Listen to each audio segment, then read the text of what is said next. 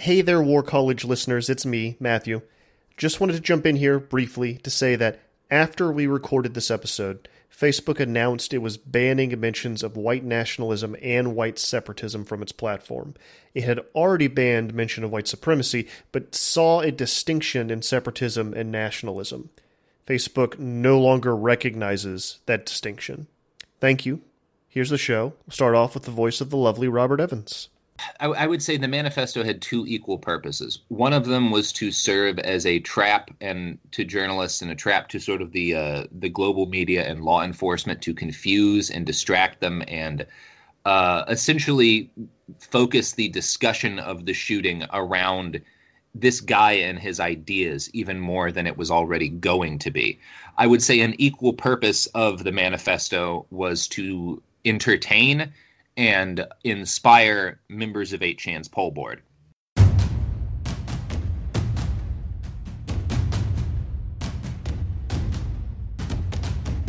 You're listening to War College, a weekly podcast that brings you the stories from behind the front lines. Here are your hosts.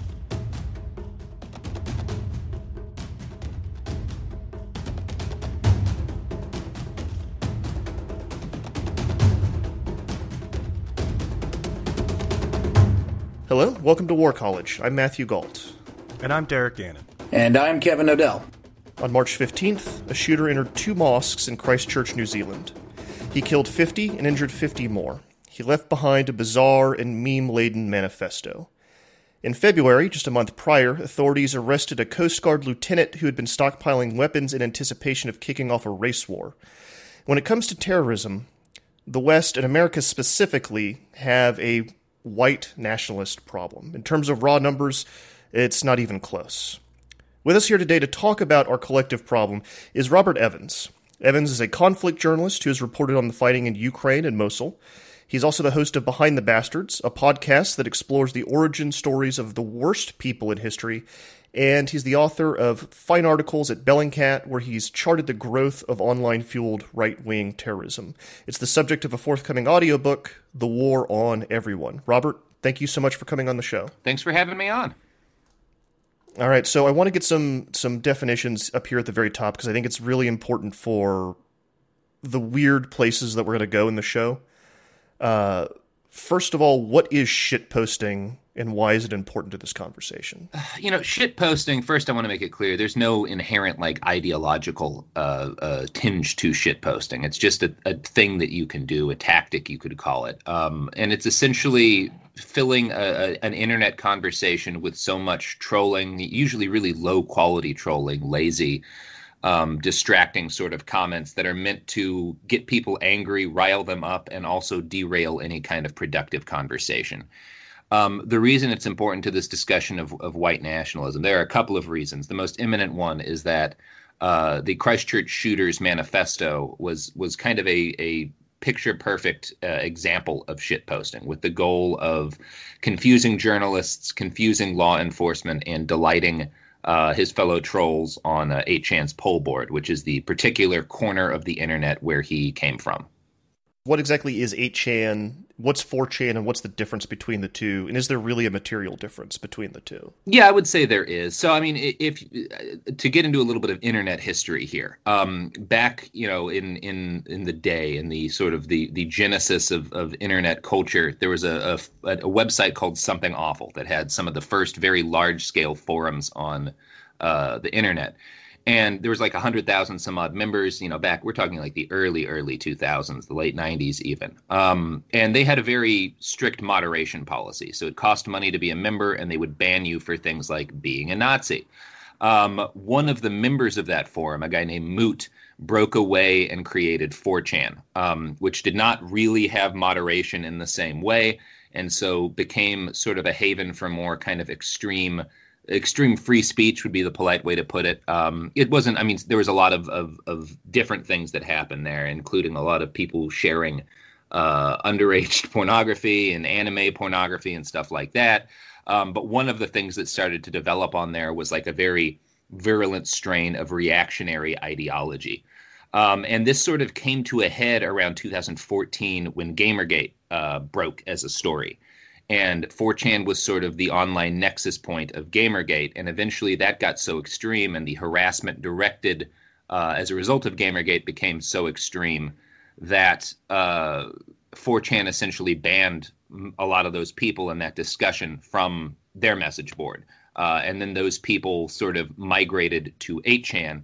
And over the next couple of years, it went from sort of a, a misogynist and reactionary uh, message board where there was a lot of sort of, you know, joking, ironic, you know, neo Nazi and fascist talk to a place where that stuff was not at all ironic uh, and was, was, you know, more uh, honest and open and that sort of has culminated in uh, in what we have right now, which is the site that gave uh, probably radicalized, almost certainly radicalized, and was the place where the Christchurch shooter chose to announce the start of his rampage. And when you say radicalized, there's like a specific word that you used to describe that radicalization. It's the red pill. You're taking the red pill, right? What exactly does that mean? Uh, I first I want to clarify that's their word, which is why I use it. Uh, I'm not a big fan of the Matrix, but they all all love that movie um, and that's where the term comes from. And of course, like there's a number of different kind of fringe internet cultures who use the term red pilling, uh, men going their own way, which is not a neo-Nazi movement, but is like a rabid misogynist movement. They'll use that term. The involuntary celibate movement, you know, will use that term, and of course, uh, internet Nazis and fascists will use that term. So, um, red pilling just refers to usually sort of the uh, the first moment where somebody stopped you know stopped joking about white nationalism about neo-nazism and started really seriously you know taking it like as a as, as a legitimate ideology. Um, and you know for most of the people i've studied i would say the vast majority it kicks off uh, on youtube usually as a result of a video suggested to them by an algorithm. That's in- extremely common you know that starts the process of them going from joking about this stuff to to not joking about this stuff You've kind of you've described the radicalization process before for for young dudes, and it's usually young white dudes, right? Not always, but but mostly. Yeah, I would say the vast majority. Yeah. We we talked a little bit before we started recording that you know you and I kind of come from the same place, and I think one of the things that's always disturbed me about this stuff um, is that I grew up extremely online. I played online video games and ran in a lot of the same circles as these guys, and it it feels like one day I woke up a couple years ago, and then suddenly all these people weren't joking anymore. Yeah, that's exactly how it feels. Like I, I grew up on the internet. These places were very important to me. You know, uh, I, I spent all of my time on them, and then you know my career got very busy, and so for like literally like two years or so, I stopped spending as much time on internet communities. And I feel like when I looked back, it, it had all turned to Nazis. Um, I had this conversation with uh, with Jake Hanrahan from Popular Front recently because he also got his start on the Something Awful forums, and we were joking that it feels a little bit like that scene in Casablanca where all of the uh, the Nazis come into the bar and all of the French expatriates start singing uh, the Marseillaise, like that, like that, like we we've we've this place that we all sort of came from and that was kind of a integral in our ideological development uh, took a really far right turn while we weren't looking and got eaten by the Nazis. It's it's really strange. Why? Why do you think that happened? Um, that's a great question. I have a conspiracy theory, which I do not have any evidence for, and I have the stuff that I have evidence for. So I'll start with the things that I have evidence for, which is that the, the groups of people particularly who congregated in sort of the you know the darker chunks of 4chan 4chan's pol board. And i want to make it clear when i talk about 4chan i'm not talking about the whole message board. There's a lot going on there. But 4chan's pol board is definitely more reactionary. And of course 8chan's pol board is as reactionary as it gets. And the people who congregated in these places often did not have a whole lot going on in their in their real lives, uh, which you saw with the Christchurch shooter. He was not a guy with a with a very successful social life. He was not a guy with a lot of deep interpersonal collection uh, connections. He was not a guy with a lot of um, successful relationships with uh, the opposite sex. Um, and so these people uh, spend increasing chunks of time on these little corners of the internet, and they start off joking about this stuff, but because you know it, it's not as funny if you keep telling the same joke over and over again. You get more extreme, and you push each other into saying more and more extreme things. and eventually I think you get so used to that rhetoric that you start to take it seriously. You know, it's one of those things as uh, um, someone who consumes a lot of neo-Nazi and fascist propaganda. This stuff is dangerous. It does sort of infect you a little bit after a while, and so if you're in my line of work, you have to you have to be concerned about that. And I had this conversation with. Uh, uh, one of the hosts of the I Don't Speak German podcast, which is a, a podcast about you know the fascist right. Um, a guy named Daniel who who does a lot more of this than I do, and he's experienced the same thing where you find some of this stuff sneaking into your head. Uh, some of the terms, some of like the racial slurs, and it's you know you have to be very vigilant when you're consuming this stuff to not let it infect you and to sort of purge it from your uh, your your mind's eye as often as possible.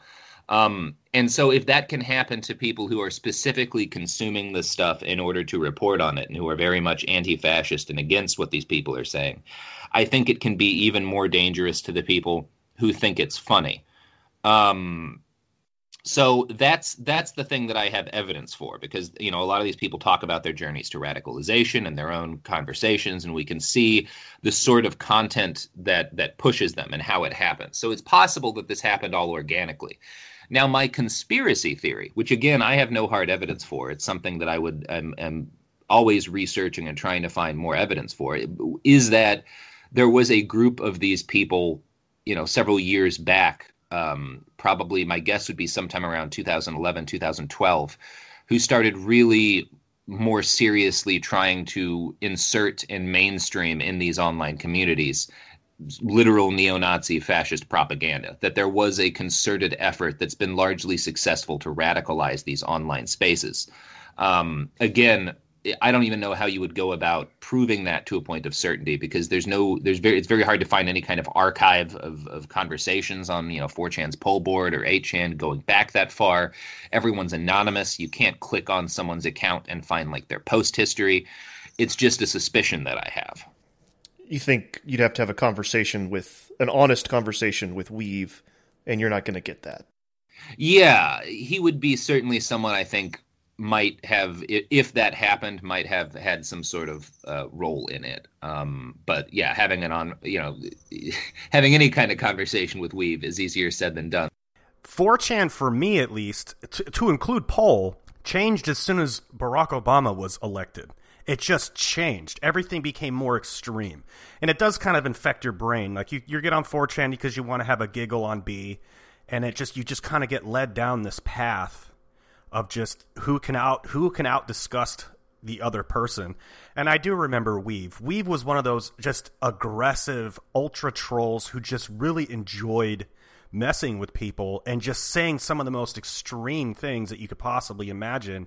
And now he's just become this I think the very person I think he was trying to make fun of. Do, do you do you think that or I mean I don't want to focus on Weev too much, but he is kind of a an archetype if you will the question of how serious whether or not it started like that that's the big question is did did his his rhetoric was it always serious? And he just approached it from sort of an ironic and silly bent in order to make it more palatable and easier to sort of infect people with?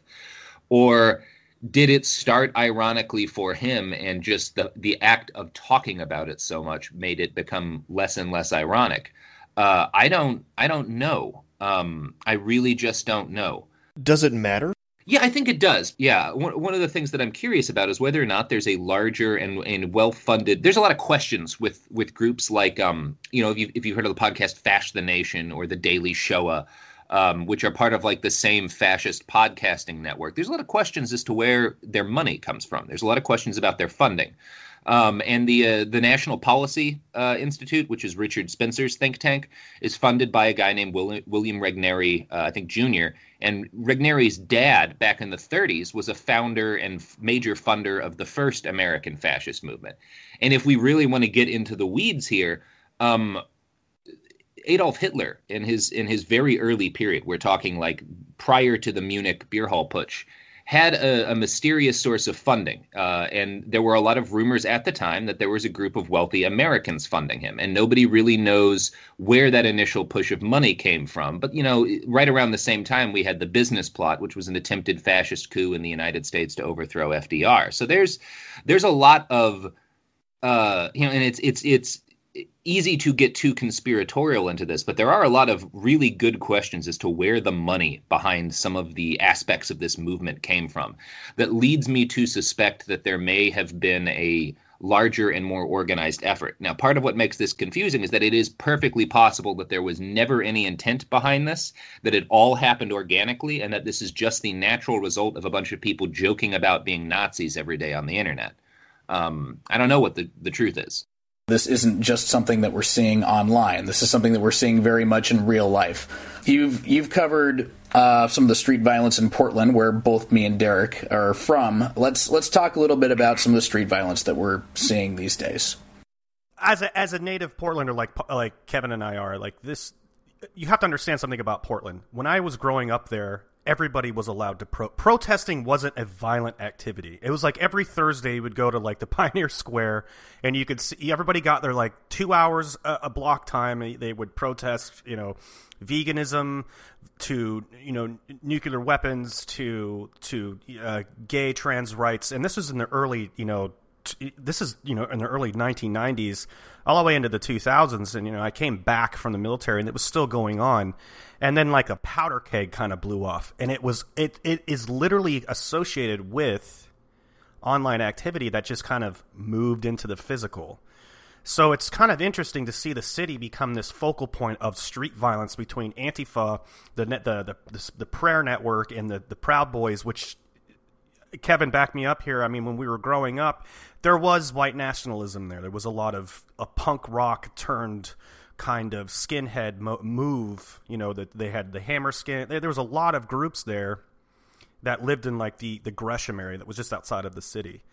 It's just in your research because I've I mean I've done a lot of research in the city itself, but in your research, like where do you see that? How do you see the spider webs kind of connect into the center here? Well, you know, I mean, part of it is that Oregon in general has an extremely old uh, history of white nationalism. I mean, it was literally the only state founded as a specifically whites only state. Um, and that that DNA, you know, there's there's aspects of that present still. And you had in the uh, the early '90s the murder of Mulugeta Seraw, um, and and that was again that was evidence of sort of how much of that white nationalist sentiment was leaking under the surface because the, the people who killed Seraw were radicalized by uh, a guy named Tom Metzger and an organization called White Aryan Resistance, which was actually based, I think, in Southern California. But Metzger saw how many sort of how many fringe reactionary skinheads there were in Portland and saw it as a perfect recruiting ground. So he dedicated an awful lot of his propaganda and his his essentially preaching um, to you know particularly particularly the area around Portland. Um, another reason I suspect that it's come to a head in that city that like the street fighting has is because Portland is kind of a perfect microcosm of the political divide in the United States today because Portland itself, the the urban areas are very much uh, liberal to leftist, you know, uh, like quite progressive. Um, but if you go out into rural Oregon, um, and if you go out into places like you know Clark County, which is technically part of Washington, but is kind of a suburb of Portland, you have a lot more of a conservative community, and these people uh, have very deep roots in the area. Um, they're they're very white. Uh, they're you know I, I lived in uh, Josephine County, Southern Oregon, for a while, uh, pretty recently, and I saw more uh, Confederate flags there than I ever saw living in the Deep South. I was just gonna I was just gonna ask you about that. Josephine County, you really lived the state of Jefferson. Those people want to secede so bad. Yeah, I have spent a lot of time in the state of Jefferson. I mean, it's beautiful up there, but yeah, a lot of lot of, of racism and white nationalism, and and so you've got this very progressive liberal city that because you know, and, and all of the cities in Oregon are are pretty progressive, um, and as a result, they sort of outvote the conservative rural areas.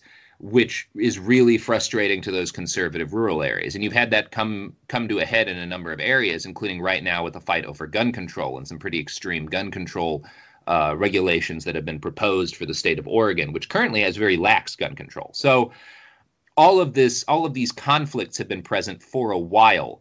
Um, and particularly these conservatives in Oregon have been really angry at the uh, the the progressives in the cities for a while, and the internet provided a way for these people who are scattered geographically over the state to organize and to come together and to plan events in a way that would not have been possible in an earlier era. You know, when I think it was in 2006 when the Hammerskins tried to hold Hammerfest in Portland, Rose City Antifa yeah. shut that down very effectively.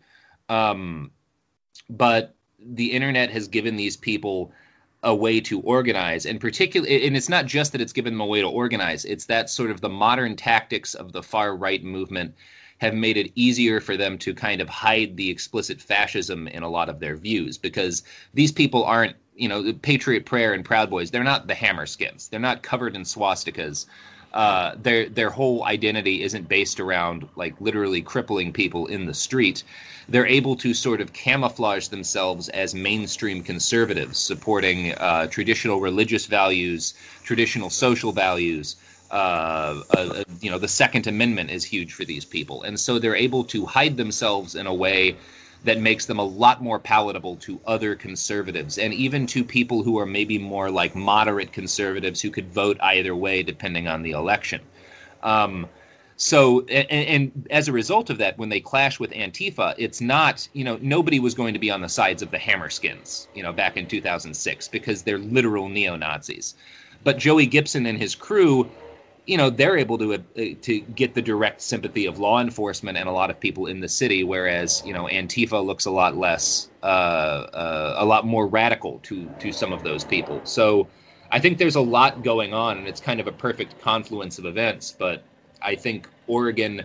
One of the reasons I'm moving up to Portland, one of the reasons I think it's so important to cover what's going on in the city right now, is because I think they're a couple of years ahead of the rest of the country. And I think we're going to see, we've already seen that kind of political violence in other parts of the United States. And I think it's only going to grow more common over the next year and change as we roll into 2020.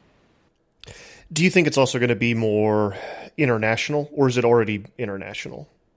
I mean, yeah, the, the Christchurch shooting is proof that it's becoming more and more international because, again, these groups you know, a guy like the Christchurch shooter might have come across radical politics in an era prior to these internet message boards.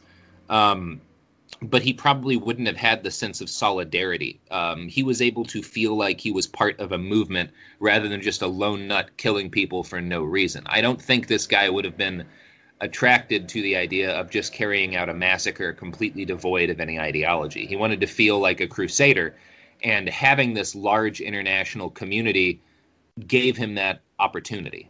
Since you work for Bellingcat, and I have to ask this question: Do you see active measures here, like the the the age old super secret active measures that the Russians are moving against the West?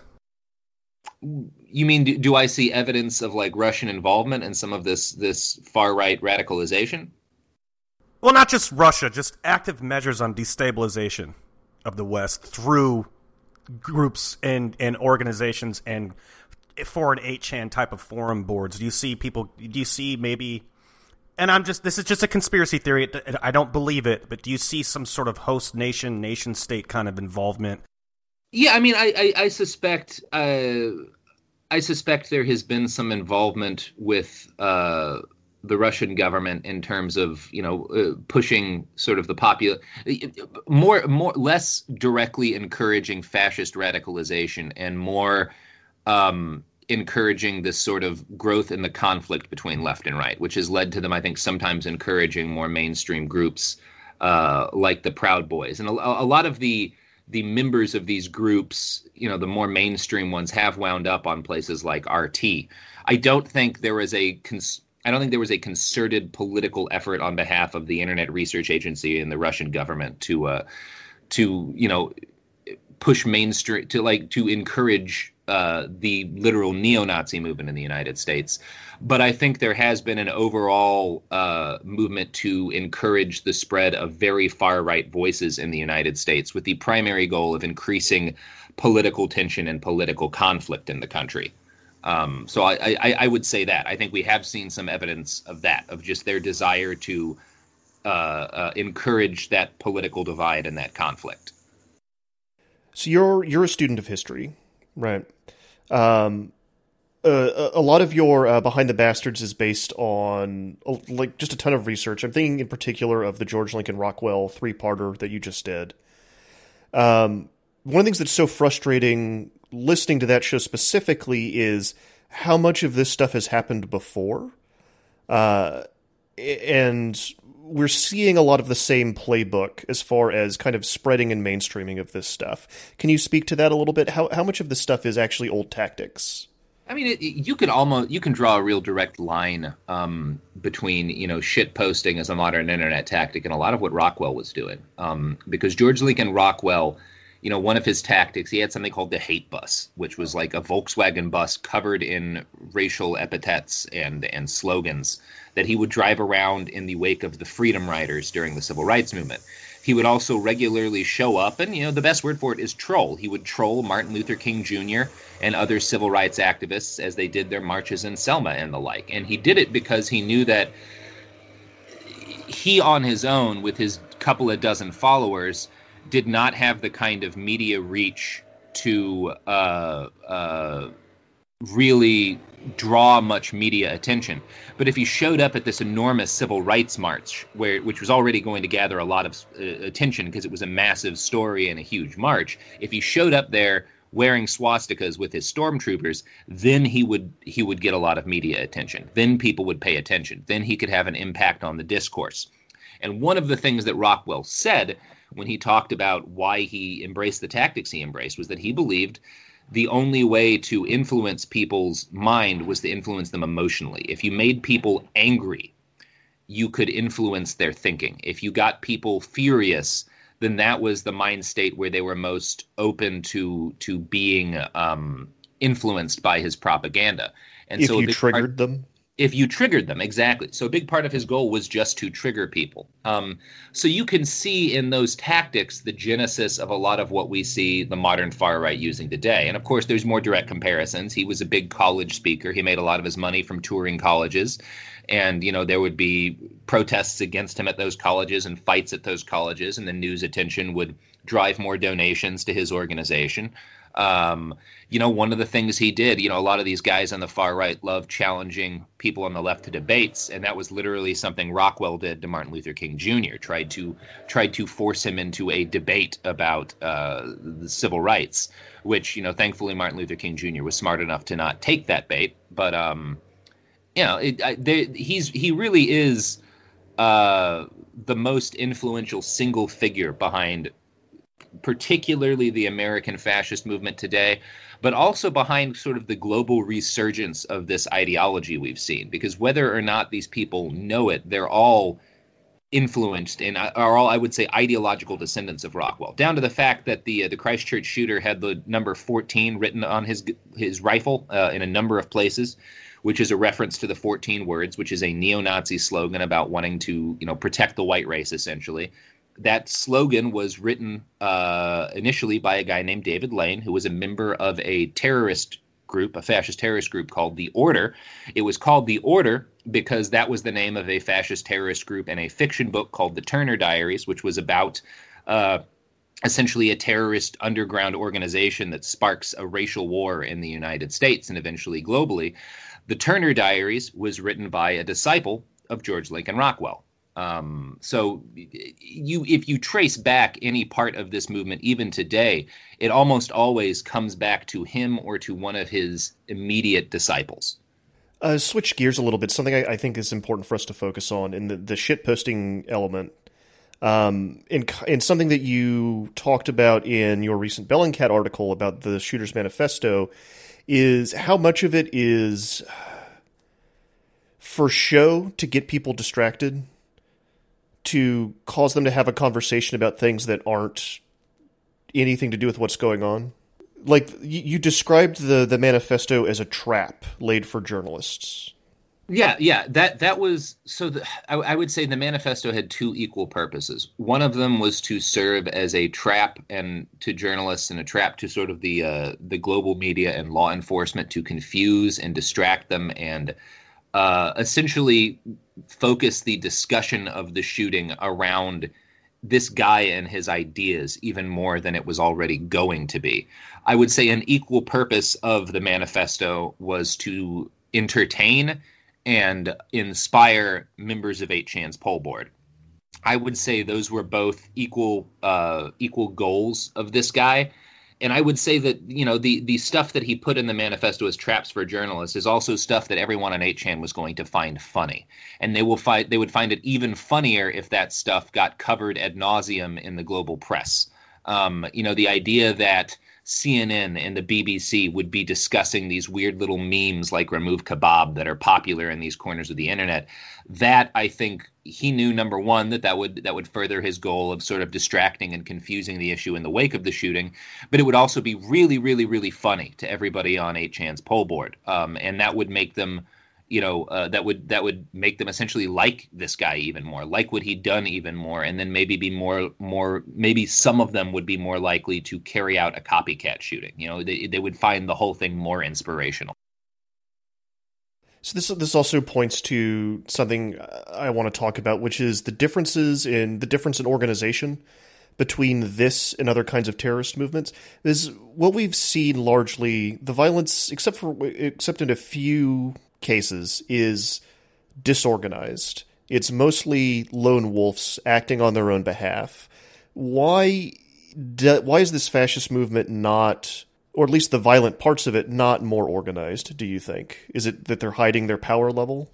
Yeah, I would say it's intentional, and I, I, would say it's probably a mistake to refer to them as lone wolves because they, they really aren't. These guys are, whether or not they're receiving direct material aid and carrying out their attacks, which I don't think the Christchurch shooter was, he was part of an organization. He was part of a group, and he saw himself as part of a movement, which is why he announced his shooting on, on 8chan's pol board. Um, it, it, there's a lot of ways in which the modern white nationalist movement learned from ISIS and the Islamic extremist movement, which is that there are it is it can be very effective to disseminate propaganda over the internet and to inspire attacks over the internet. But if you have a concrete leadership hierarchy and a concrete funding structure, that's very easy to disrupt. And the sort of decentralized acephalous nature of the the international fascist movement makes it harder for law enforcement to disrupt because you can't just cut down a few funding streams in order to stop it. Um, I would say rather than lone wolf, a better term for what this guy, the Christchurch shooter, was is a you know his his attack was an example of leaderless resistance, which is a tactic that was invented by another disciple of George Lincoln Rockwell, and the idea is that. Uh, it, it, came out of the fact that the initial American Nazi Party and the KKK you know by the by the 20th century anytime these groups would have a resurgence they would be heavily compromised by the FBI sometimes the majority of the people marching at their little marches would be informants or double agents.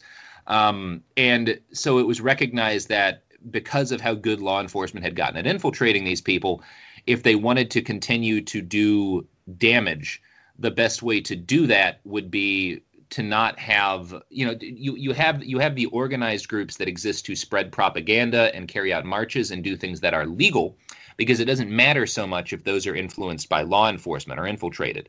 But when it comes to the actual terrorism you leave that up to individuals like the Christchurch shooter who don't have direct ties to an organization. And so it's much harder to stop them when they plan something. Um, so again i think leaderless resistance is a better term for what we saw in the Christchurch shooting and what we saw with a guy like Dylan Roof um, than uh, Lone Wolf, because I, there are connections between these guys in the broader movement. They're not alone, but they're not a part of an organization with a with a discrete leadership cadre. Um, because again, that's easy to disrupt.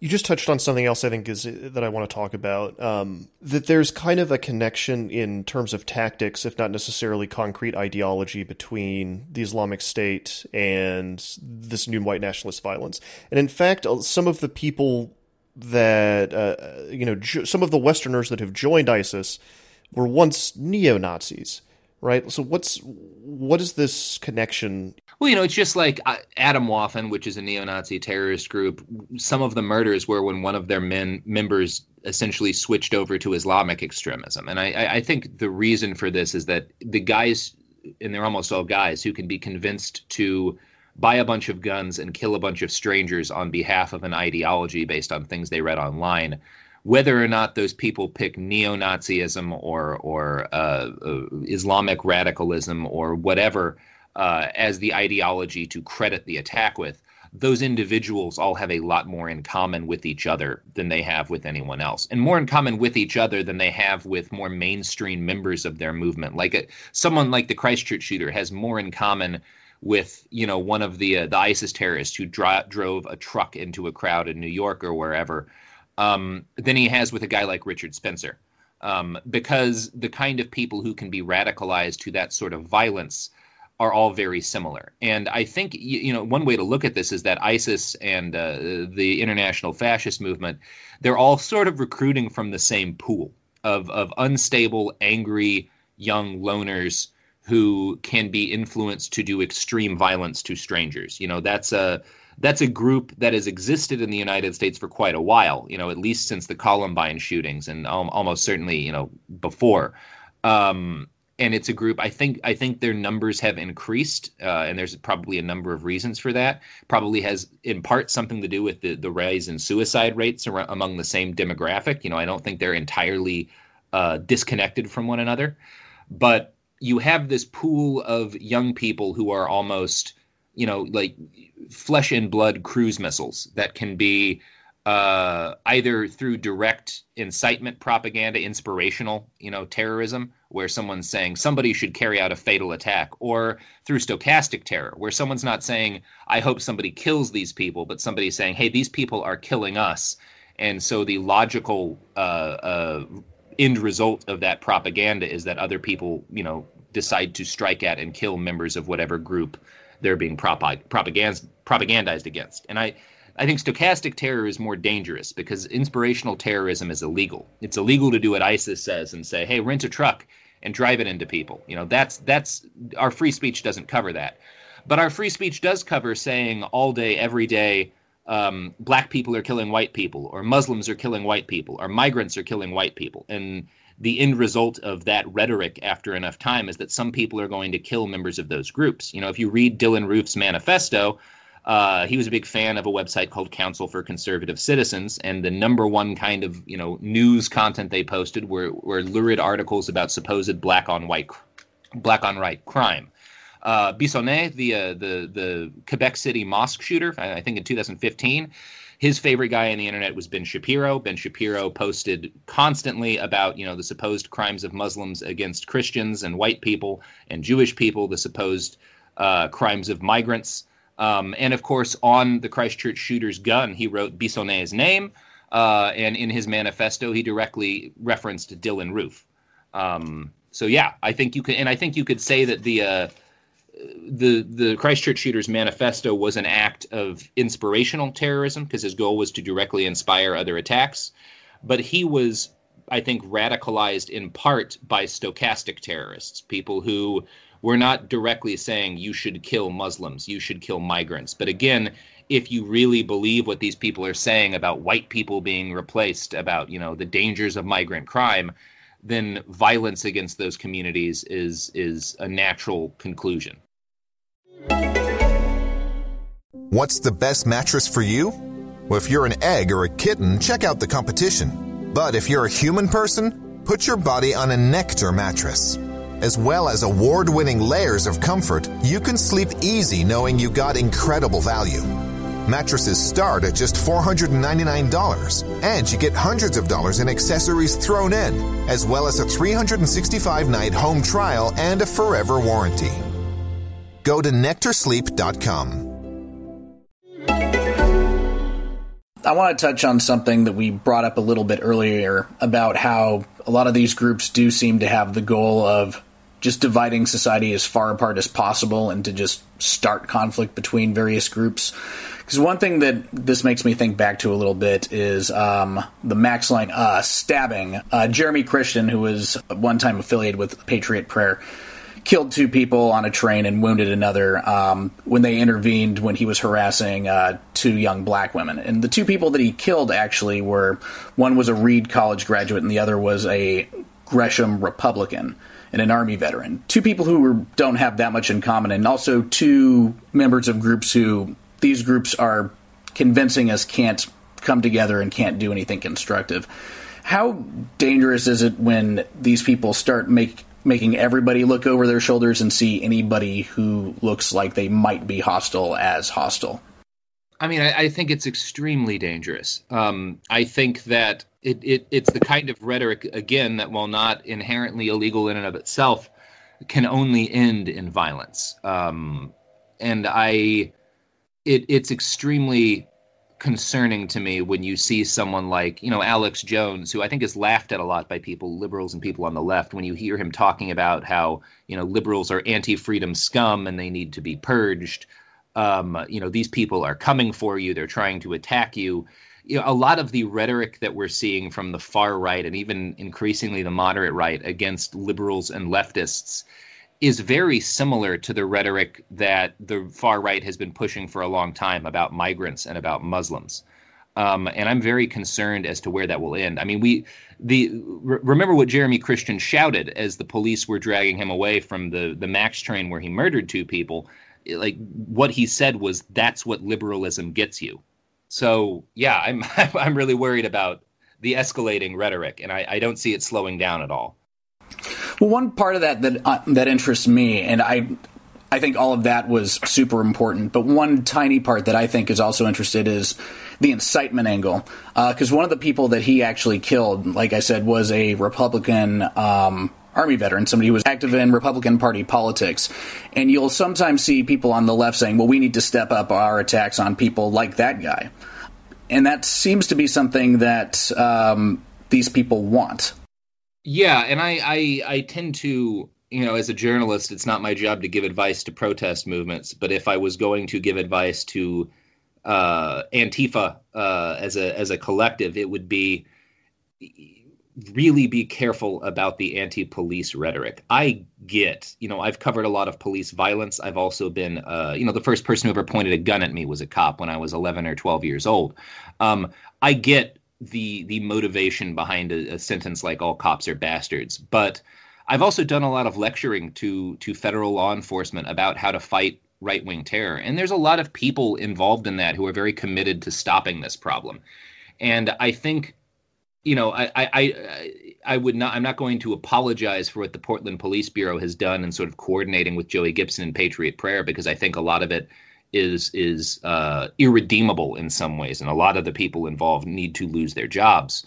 Um, but if you're getting shout at, shouted at and having bottles of urine sprayed on you and stuff, which is not as common as people on the right want to portray it, but does happen, you're not gonna you're not gonna have a charitable view towards those people. Um, and I think uh, that's I, I have I have a lot of concern with how rhetoric on the um, the left is getting increasingly anti-moderate right because I don't think that's a way towards victory or a way towards making this movement less dangerous.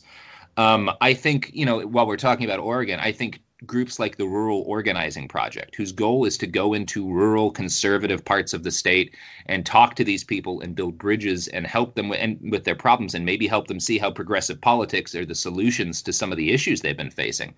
I think that's much more productive in terms of lowering the temperature and reducing the chances of internecine conflict than uh, chanting about how you know all of these people on the other side are bad. I think there are. I think if we're going to to to stop this problem, it, it's going to require, among other things, broad sort of cooperation among all of the people who aren't fascists and who aren't Nazis and who don't want to see things escalate to violence. We can have a lot of disagreements about certain things without it getting that far. Um, so yeah, I, I I'm concerned about the rhetoric on the left. I will say, having you know I, I monitor left wing groups too just to see if you know uh, because I'm worried about seeing the rise of eliminationist rhetoric like we've seen on the right, and I really don't see that. I see a lot of anger at police. I see a lot of anger at Republicans. I don't see people talking about wiping those groups out. Um, so I, I will say that while I'm concerned with where that rhetoric's going, um, there's just a lot fewer calls for violence on the left, which is why you know we've had one, I would say one left wing terrorist attack in the Trump years, which was the uh, the the shooting of those congressmen um, at that that baseball game. Um, whereas we've had you know dozens of, of far right attacks in the same period of time. Um, I think that's a good sort of gauge for sort of the the difference in violence between the two groups. But I do worry um, that uh, so you know the thing that scares me most is a potential for where things could go is say we've got one of these big rallies between patriot prayer or whatever right-wing groups in a in a place like Portland Oregon where you've got a lot of left-wing demonstrators who are very active but it's also got very liberal gun laws and so there's people concealed carrying um, and you have an altercation between some people in masks and between a far right protester and a MAGA hat and the far right protester pulls a gun and kills one or two or three people and you have video of it, but it's not super clear. And like with the, you know, think back to the the confrontation between Nick Sandmann and Nathan Phillips at the March for Life, where we have a huge amount of video from multiple angles of what went down, and everyone on the right has one interpretation, and everyone on the left has another interpretation. Imagine something like that, but with a shooting at a protest, and imagine like the person responsible for the shooting is is exonerated. Um, you know, and then think about the inspiration for copycat attacks, the amount of other people who might go to rallies. We've already had people go to rallies with guns in the hope of shooting leftists, which is how that street medic got shot in Seattle outside of um, shoot, I think it was a Milo Yiannopoulos rally. It was. Um, yeah, yeah. So this is all brewing and building, and I'm really worried for where it could lead because you're you're having both groups get increasingly heavily armed um, you're having eliminationist rhetoric, at least on one side, raising considerably. And I think, you know, a couple more martyrs is all that's going to be necessary to really kick this into high gear, into something that might even be like a, a low intensity uh, civil conflict in this country, you know, an insurgency. Um, I, I think that kind of violence is not nearly as far away as we may want to think that it is. And that actually, I want to go back on something because I'm not sure that our listeners would necessarily be as familiar with it as maybe we are. But uh, the relationship between uh, Portland PD and Patriot Prayer and uh, Portland PD's awareness of basically weapons caches that uh, Patriot Prayer was stockpiling around places in the city. And I think it would be good for them to have some background on what that relationship is and why people are concerned about it. Oh boy, it's just an example of a lot of dumb stuff happening at once. So essentially, this truck, uh, a Patriot Prayer truck, was found on top of a parking garage with some firearms in cases, which is totally legal in the state of Oregon. I want to make that very clear. These people were not in any way breaking the law. The mayor made the decision to call it a weapons cache, which I think was a very poor decision on uh, on on his part. Um, and the police sort of I, I, think the more damning thing involving weapons in the Portland P- Police Bureau, rather than that incident, which I think was almost more an issue in how it was framed by the authorities, was uh, at another rally. There's evidence in text messages of uh, Portland Police Sergeant uh, Jeff Niiya advising Joey Gibson on where his members could enter the protest to not be searched for weapons. Um, that to me is a much more damning example of collusion between law enforcement and, and Patriot Prayer. Um, whereas the uh, there really wasn't a whole lot Portland Police Bureau could do about guys on the top of a parking garage with unloaded firearms and cases in the back of their truck. You know, that's people have the right to do that. Um, so I, I, think the the explicit text evidence we have of the Portland Police Bureau telling one side of a conflict how to sneak weapons in, and there's other stuff. There's there's evidence of video evidence of police officers walking over to the Patriot Prayer Proud Boy side of a rally and advising them on, you know, who needed to leave the rally to avoid getting arrested because they had open warrants. And, you know, at the same time as they arrested people on the anti-fascist side of things for the same you know the, the, the, for the, the same thing that they gave these guys a warning for. So there's a lot of evidence of collusion of that sort of telling these guys how not to get in trouble of warning them about you know where police would be of in one case even telling them where a smaller group of left-wing demonstrators were um, so that you know the patriot prayer members would be able to outnumber them. That stuff is damning to me. Um, i think the weapons cache is an example of incredibly bad uh, uh, framing of of something that happened by local authorities. And you know, one, one thing that everybody on the left and the right in Portland can agree on is that Mayor Ted Wheeler uh, is is not a great mayor. that, that, does seem to be one of the the areas everyone can come together on. I'm going to take it back just a, just a little bit, but I want to piggyback off the Portland thing and how the Portland Police Department is really not handling this really well. And you are right with the with the with the concealed carry gun laws in Portland. As a Portlander and as a veteran, uh, I just felt it was extremely there was a there's a gray area. One minute a police officer is telling that you can't conceal carry down in the city. Another one's like that's no big deal. It, it isn't a big deal. If you look at the law, there it's extremely liberal. Yeah, you can carry in court buildings and uh, in in the uh, out, outside of security at an airport in the state of Oregon. Uh, this the this the state of Supreme Court has you know allotted su- substantial freedom to people who own concealed handgun licenses in the state. Now, with that, there's something that was uh, was interesting here in Dallas. Uh, it was during the um, the Confederate statue debate, and they had a rally here in Dallas that I attended to kind of cover for for uh, journalist for a journalist outlet. And something that I noticed was that the police department, along with there was about thirty-five to four thousand people uh, uh, at the main city hall. You know where I'm talking about down in Dallas? It's like that main area.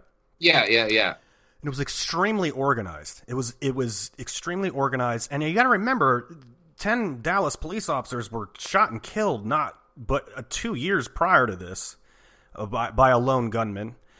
So they coordinated very well with the protest movement, almost so that I actually felt kind of proud. I'm like, wow, this is this is much better than you would expect as a Portlander, than you would see in Portland. Like they were very well ingrained into it. Well, something that I noticed, and I kind of want to go back to co- the cohesion statement, was I noticed that I was supposed to meet an ant- group of Antifa, and uh, they were very, you know, had to do a near and far signal. I felt like I was, as a former Green Beret, I felt like I was meeting, a, you know, a, an agent of a foreign country. I had to have like a bandana, all this thing. Anyways, so I went over to cover that, and they were late, and then they showed up in the middle of the rally and they just started screaming this rhetoric upside down flags fuck the police all this you know all the things that are going to incite somebody mainly the police.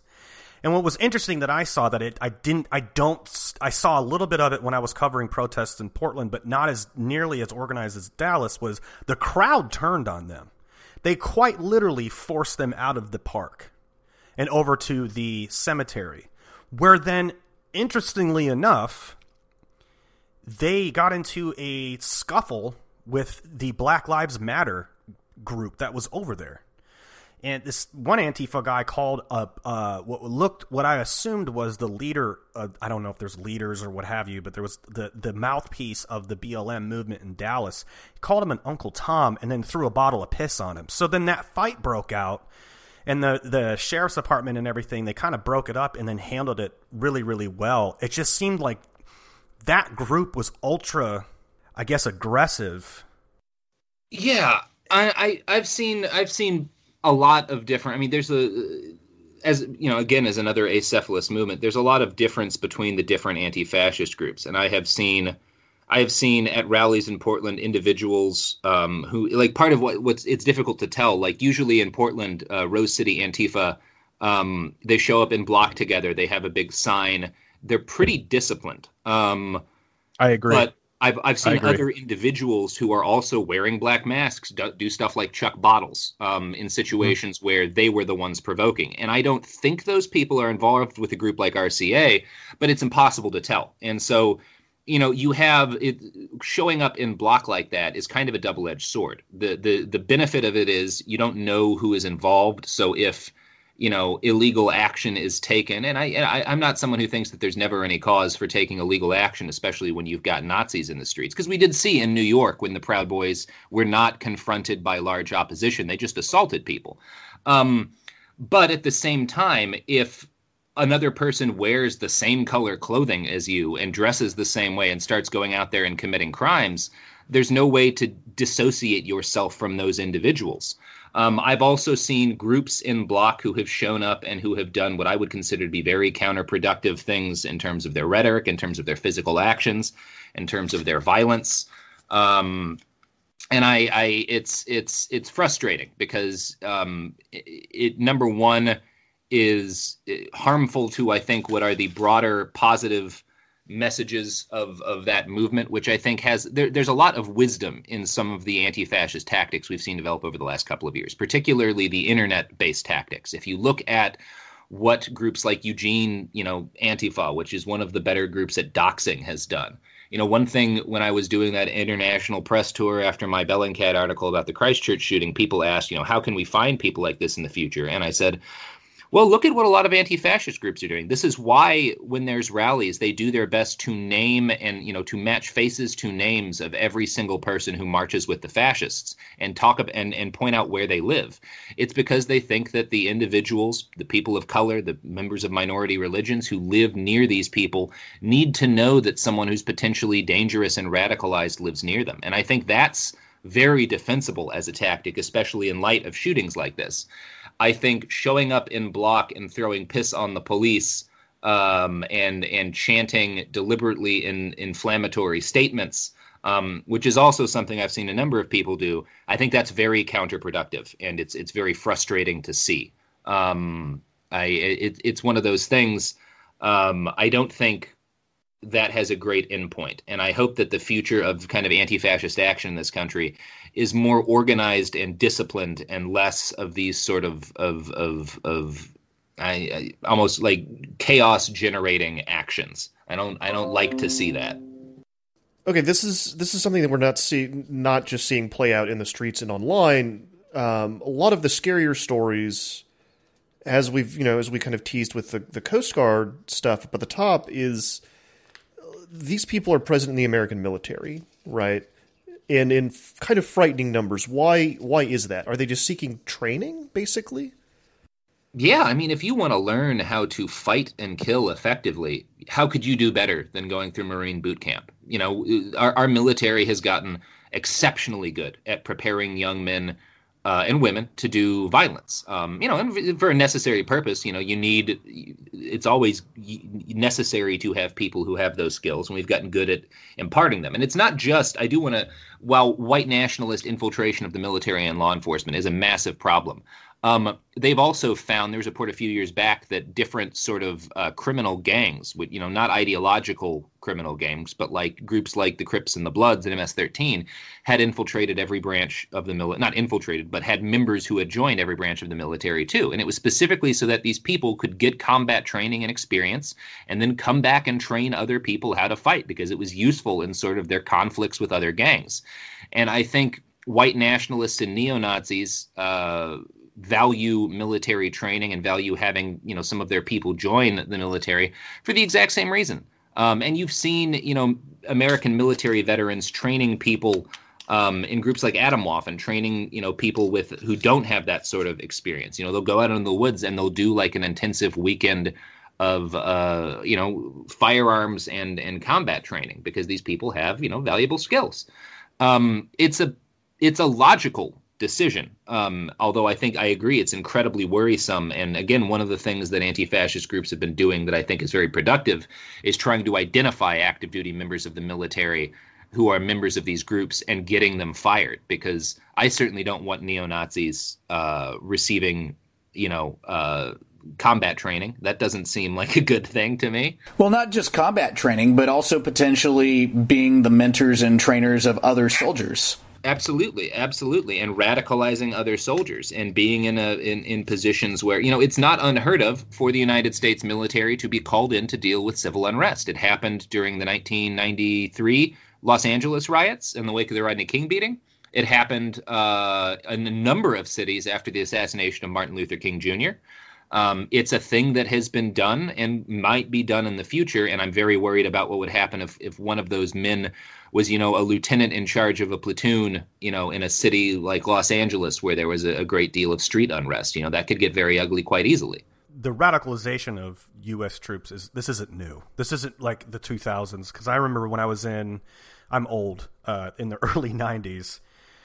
We had to get our. We, if you had tattoos, you had to get them checked out because there was a ta- there was a shooting on Fort Bragg, that, and that's where I was stationed at. And a lot of these bases, the major bases in the United States military, are in the South. They're in the South, so you get a lot of rhetoric on the right while you're stationed there. And I know that there was a problems with the Ku Klux Klan and the, the you know the, the Aryan Nation and you know the League of the South was big. And I that's just something you had and you had mentioned the Atomwaffen kid, the, this Devin Arthurs kid in Tampa. This 18 year old who one minute he's he's very he's very white nationalist Atomwaffen stormtrooperish and then within like a week or two he changes to, to his ideology to Islamic State. But we're not focusing on the National Guard guy that he was hanging out with, which was that Brandon Russell guy who was who's was stealing ammunition and explosives, by the way, blasting caps and everything else like that. I also want to bring it back to and I hate saying this because we're we're a proud bunch of group of dudes, which is the Green Berets. We have a we had a disavowed Green Beret from Fifth Group in Charlottesville, literally inciting riotous violence. Michael Tubbs. Russ, first of all, he was a trained special forces demolitions expert. The cache of of explosives, bombs, ammunitions, weaponry that he had in the eight when he got arrested in, in the early '80s. Wait, wait, wait, wait. Ba- okay, back up. It's for for the completely ignorant. Who is Michael Tubbs? So Michael Tubbs was he is the leader, the de facto leader of a group called. He's the Florida chapter leader of a group called the Legion of uh, League of the South, which is a very white nationalist group. Uh, he's a former Green Beret who we called who we call disavowed because he was a, he was uh, released and sent to prison from active duty, you know, active duty military for uh, stealing weaponry, and he also had a list.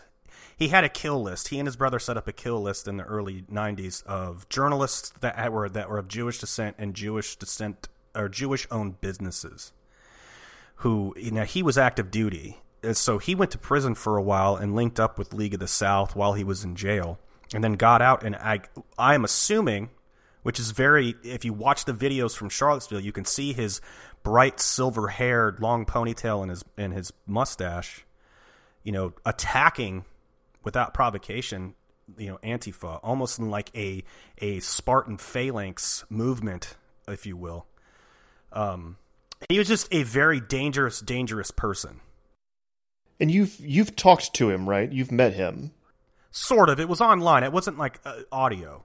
It was online. Um, I've actually he didn't identify himself, but I was very much. T- he was talking about Michael Tubbs in the third person, but it was a lot of. As soon as I asked if he was in Fifth Special Forces Group, it, it became more of a personal. It was it was almost instantaneous responses. Like so, it.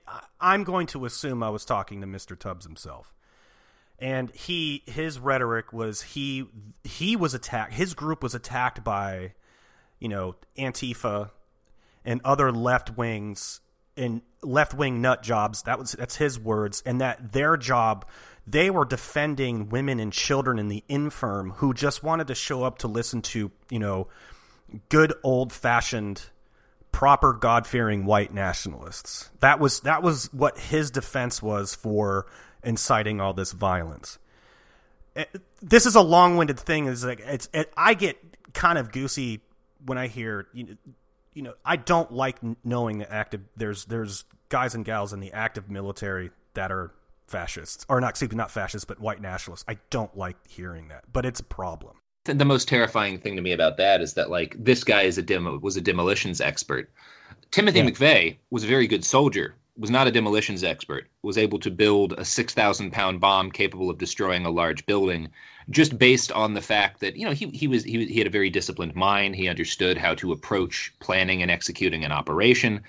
Someone with even more training uh, one one thing that concerns me very much uh, is sort of the ability of radicalized people, particularly with specialized with like special forces training, to do damage in an American city. Um, you know, if you look at a guy like Chris Dorner, who in 2013 shut down the Los Angeles Police Department for more than a week. Um, I think he killed five people. He was a, an underwater demolitions expert Um, I don't think he had combat experience, but he was very well trained. And you know, this guy on his own was able to shut. I mean, the LAPD isn't just one of the largest police departments in the U.S. It's one of the largest armed forces on the planet, and he locked them down for a week. And one of the things that terrifies me is imagine you have because Chris Chris Dorner, I don't know, I wouldn't say he was a leftist, but he was certainly he was a former police officer who was radicalized because of what he saw as violence committed by and covered up by the LAPD, who fired him for trying to report it. Um, if you were to have a large Occupy style protest in the United States, and someone like Chris Dorner get radicalized and start attacking police officers with the skills and the ability to really keep them from you know effectively like to really keep them on their toes for a week or more if you have that going on with a large street protest uh, i don't know if there's any police department in the country that could handle that without things getting very very bad um, very quickly you know that that's one of the nightmare scenarios for me uh, well uh, eric rudolph do you, you remember the atlanta the atlanta bombing he was a green beret and he literally locked this the state of georgia and and South Carolina down, and he lived in the woods on, his own for um, how many weeks? They were it was a massive manhunt for this guy. His ideology was anti-gay and lesbian, anti-abortion clinic. Again, who I felt like I was talking to Michael Tubbs. I asked him, you know, what was your what's your plan for the League of the South, and he said, well. Michael Tubbs is is evoking the De Oppresso Liber, which means to free the oppressed, uh, motto to his to his uh, his marginalized people, white America, and that scared that actually frightened me because now you have a guy who's extremely well trained. That's a former Green Beret, former demolitions expert, and also a former direct action, you know, trained individual that fully believes that feels he's fighting that war in the United States, and that's frightening. That's scary that he's taking that ideology to that level. It's extremely frightening. Um, yeah, I, I, I agree with you completely. And you know, you know, part of what we're seeing is something that was predicted more than a century ago by a guy named Michel Foucault. Um, it's it, you know Foucault's boomerang is the the theory that techniques and military tactics uh, and policing tactics that were initially invented to clamp down on colonial insurgencies and maintain the power of colonizing nations over their colonies um, inevitably return to be used on the population of that colonizing country by its own government. And you know, one of the most obvious examples of this is the concentration camp, which started as a way for colonial powers to fight back against insurgencies, and then you know, a couple of couple of decades later was being used on Europeans in Europe. Um, and I think we're seeing uh, some of the same boomerang effect when people talk about militarized police and police using militarized tactics that were, you know, initially uh, pioneered for use in places like Iraq and Afghanistan.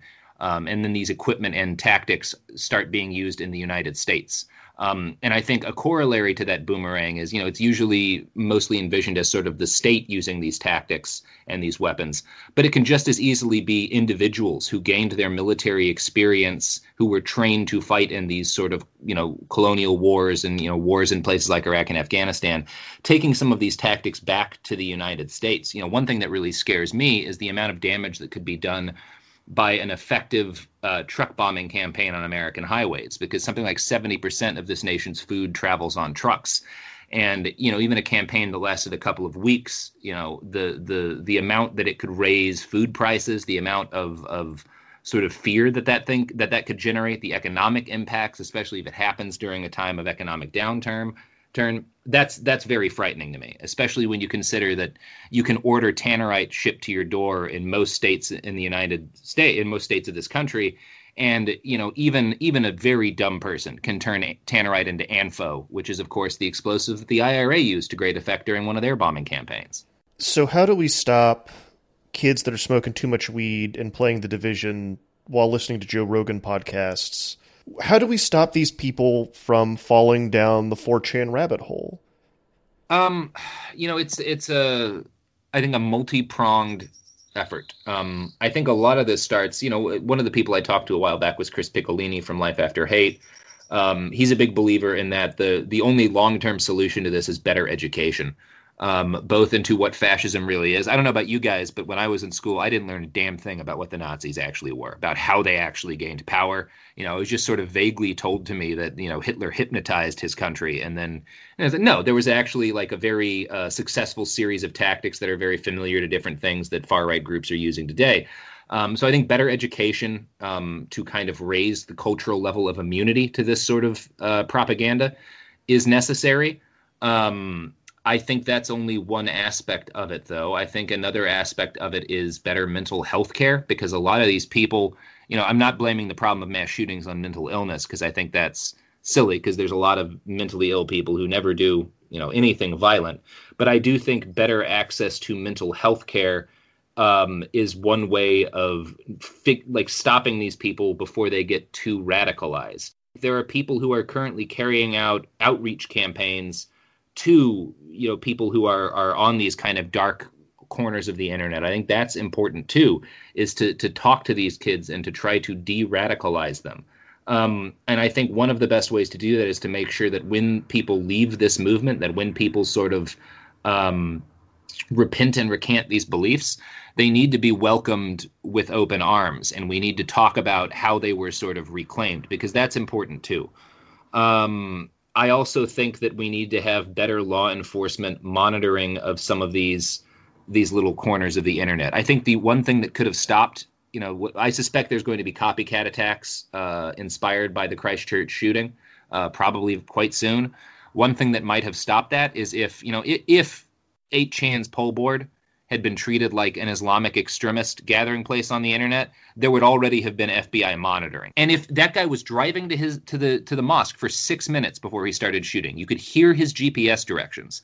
I do not believe it is unreasonable to have expected that someone in the FBI could have reached out to New Zealand law enforcement and said, "You guys have a fucking problem on your hands." It was live streamed. Yeah, exactly. You couldn't have stopped him from killing some people, but if instead of finishing his 16 minute live streamed video, uh, essentially a perfect massacre, if he had been oh, gunned down by armed New Zealand cops, I think that would be, I think a lot fewer people would want to be copycats. I think there would have been less cheering uh, for his action. I think it would have given them something to be to think about seriously if this guy had been gunned down by cops before he could complete what he was doing.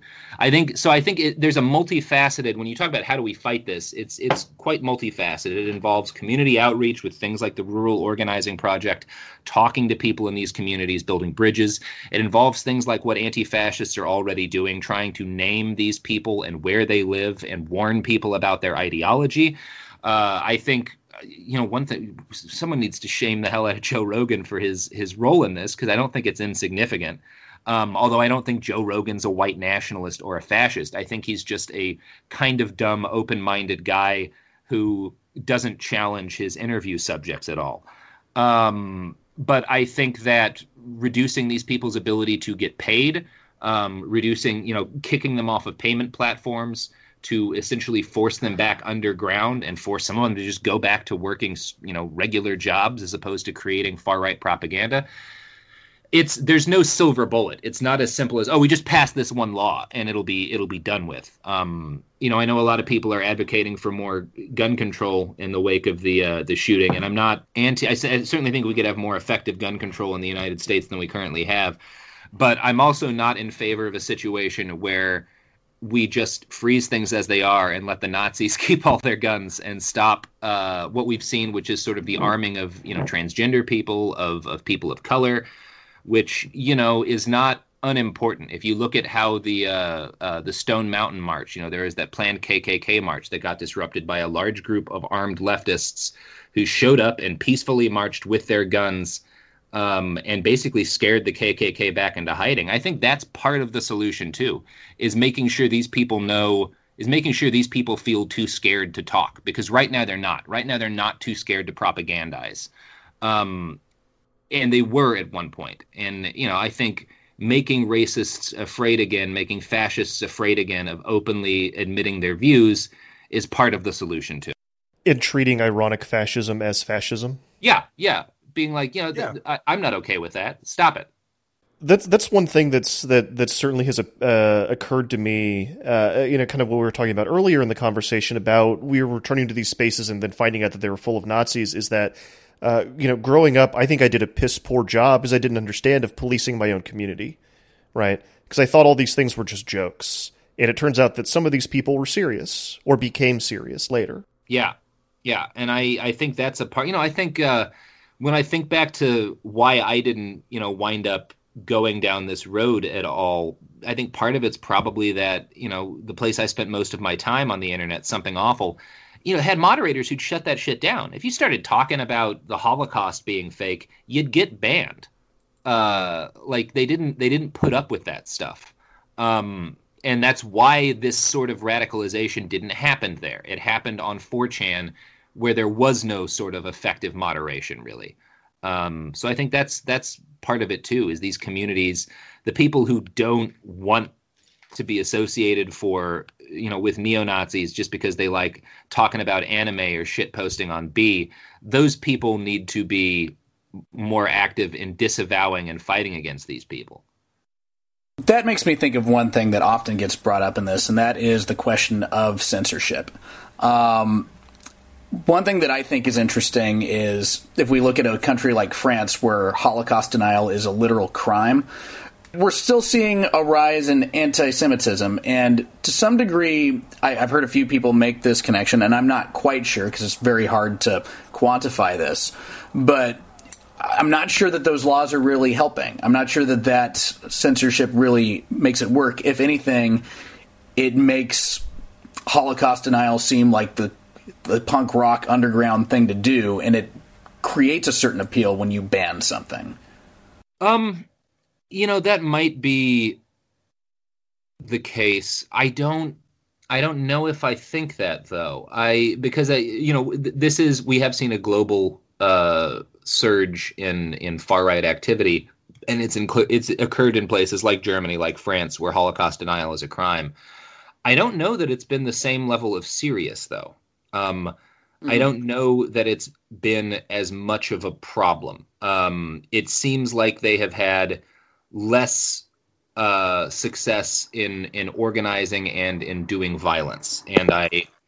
I, I, you know, it's it's one of those things. I'm just not prepared to say whether or not it's been effective across the board or not because I have not I don't have any sort of apples to apples comparison about the the comparative size of the fascist movements in those countries relative to the comparative size of the one in the United States. I just don't have that information on me.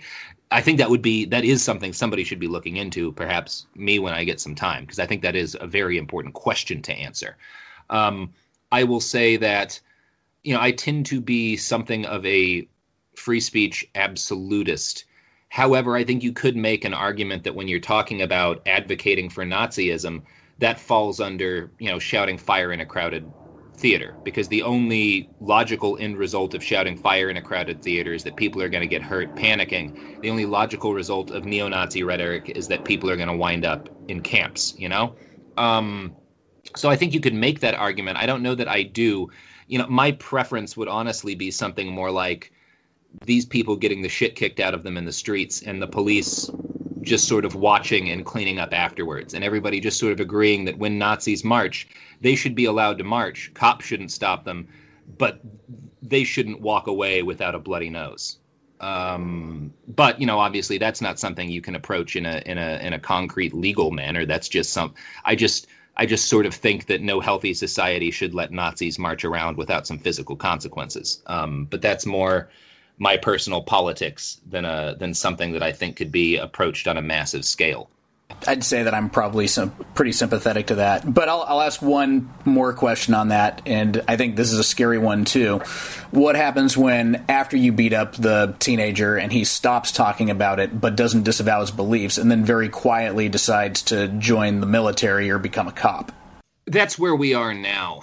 Um, so it, it's one of those things where I have trouble. I, some of this is still going to happen no matter what. You know, back before these people felt confident gathering in public, you know, you talk about the late 90s or the early 2000s when these movements were almost dead. They were on life support.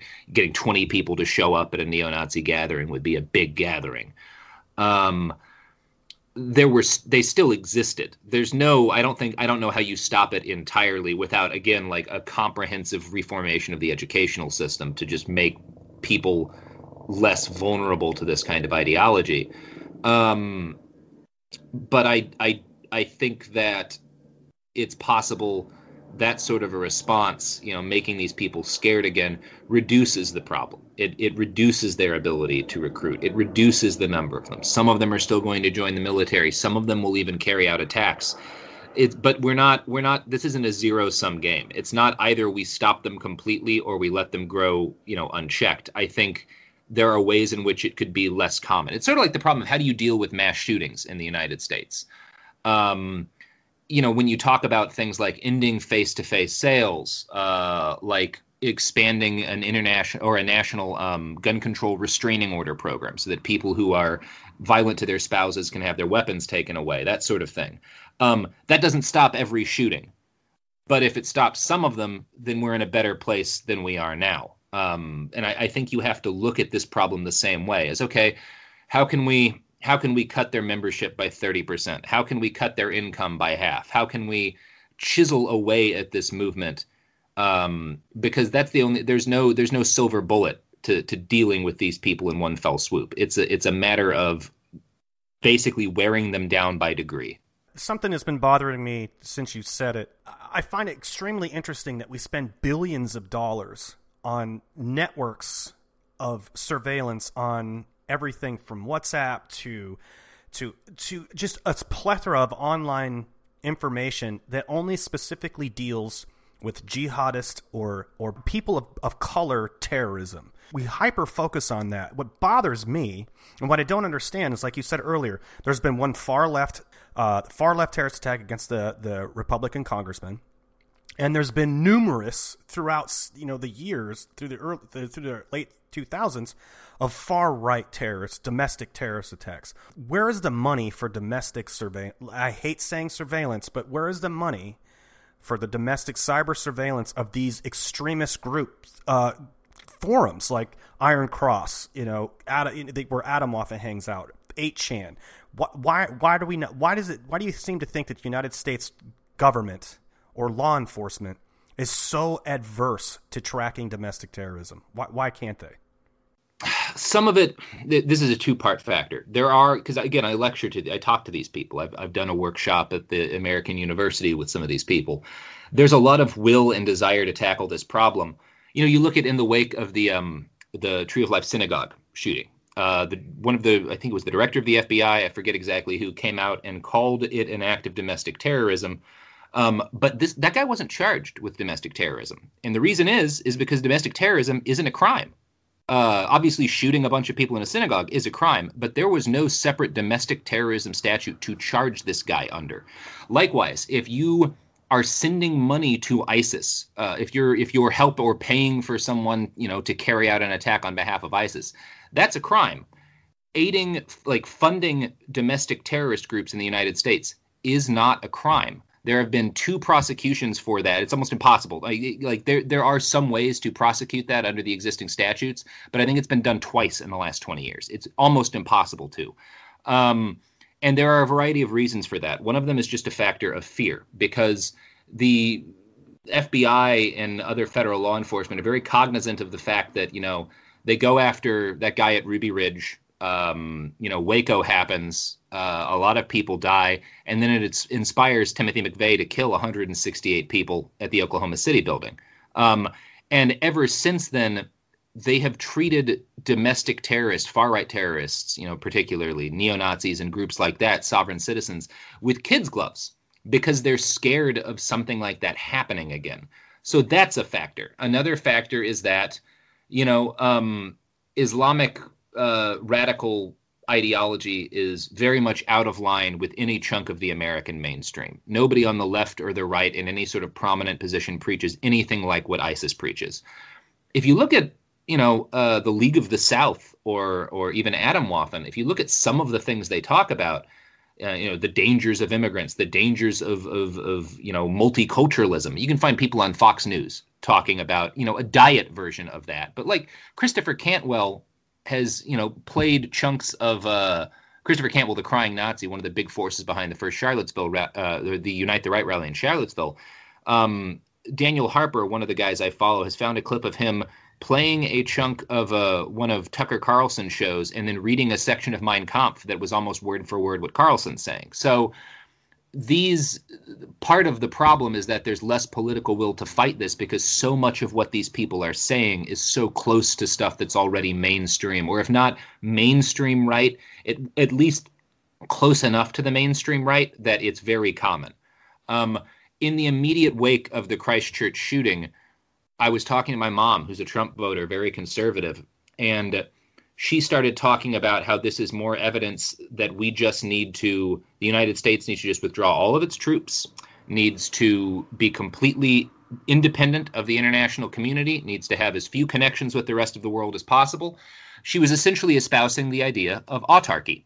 Autarky is a very common political idea within the fascist movement and has been since the 30s, and it was specifically uh, the ideology that was advocated by a guy named Oswald Mosley. Oswald Mosley was the founder of the British Union of Fascists, was, which was the British Fascist Party in the pre World War II period. And the Christchurch shooter name dropped Mosley multiple times in his manifesto. And in fact, the overarching ideology of his manifesto was primarily inspired by Mosleyite propaganda. Um, so again, I think that's a big part of why there's no political will on the right to deal with this problem because this problem hits so close to home for them. I think that is a great and depressing place to go out, which is how we usually like to do here on War College. Robert Evans, thank you for coming on and talking to us about this. Uh, can, do you have some things that you're, some campaigns that you're running that you'd like to plug at the moment? Yeah, you know, I've got a GoFundMe that will be running until the end of March. It's already met its goal, but if you if you want to donate, you know, the money will be going to both, you know, keep me fed and also uh, help me, you know, do stuff like more conflict journalism, hopefully in Rojava. Um, you know, maybe another trip to Ukraine. If you look up hmm. uh, the War on Everyone and GoFundMe, you can find it there. I'd also say check out my podcast, Behind the Bastards. Uh, it's free. You know, it, it's, you can find it on Spotify or iTunes or wherever. Um, and I'm, I'm on Twitter at, at, at I write okay. So that's where you can find me. Perfect. Thank you so much. Thank you for having me on. Thank you so much for listening. This is the longest episode of War College we've ever done. And I wouldn't say we enjoyed it, but I think it was a good episode. War College is me, Matthew Gault, Derek Gannon, and Kevin Knodell. It was created by myself and Jason Fields, who I'm sure is upset he missed out on all this week's hot Nazi action. You can find us on iTunes and wherever else fine podcasts are distributed. Please leave us a rating and a comment. It helps other people find the show. We are on Twitter at war underscore college and on Facebook at facebook.com forward slash war college podcast. We will see you next week. Until then, stay safe.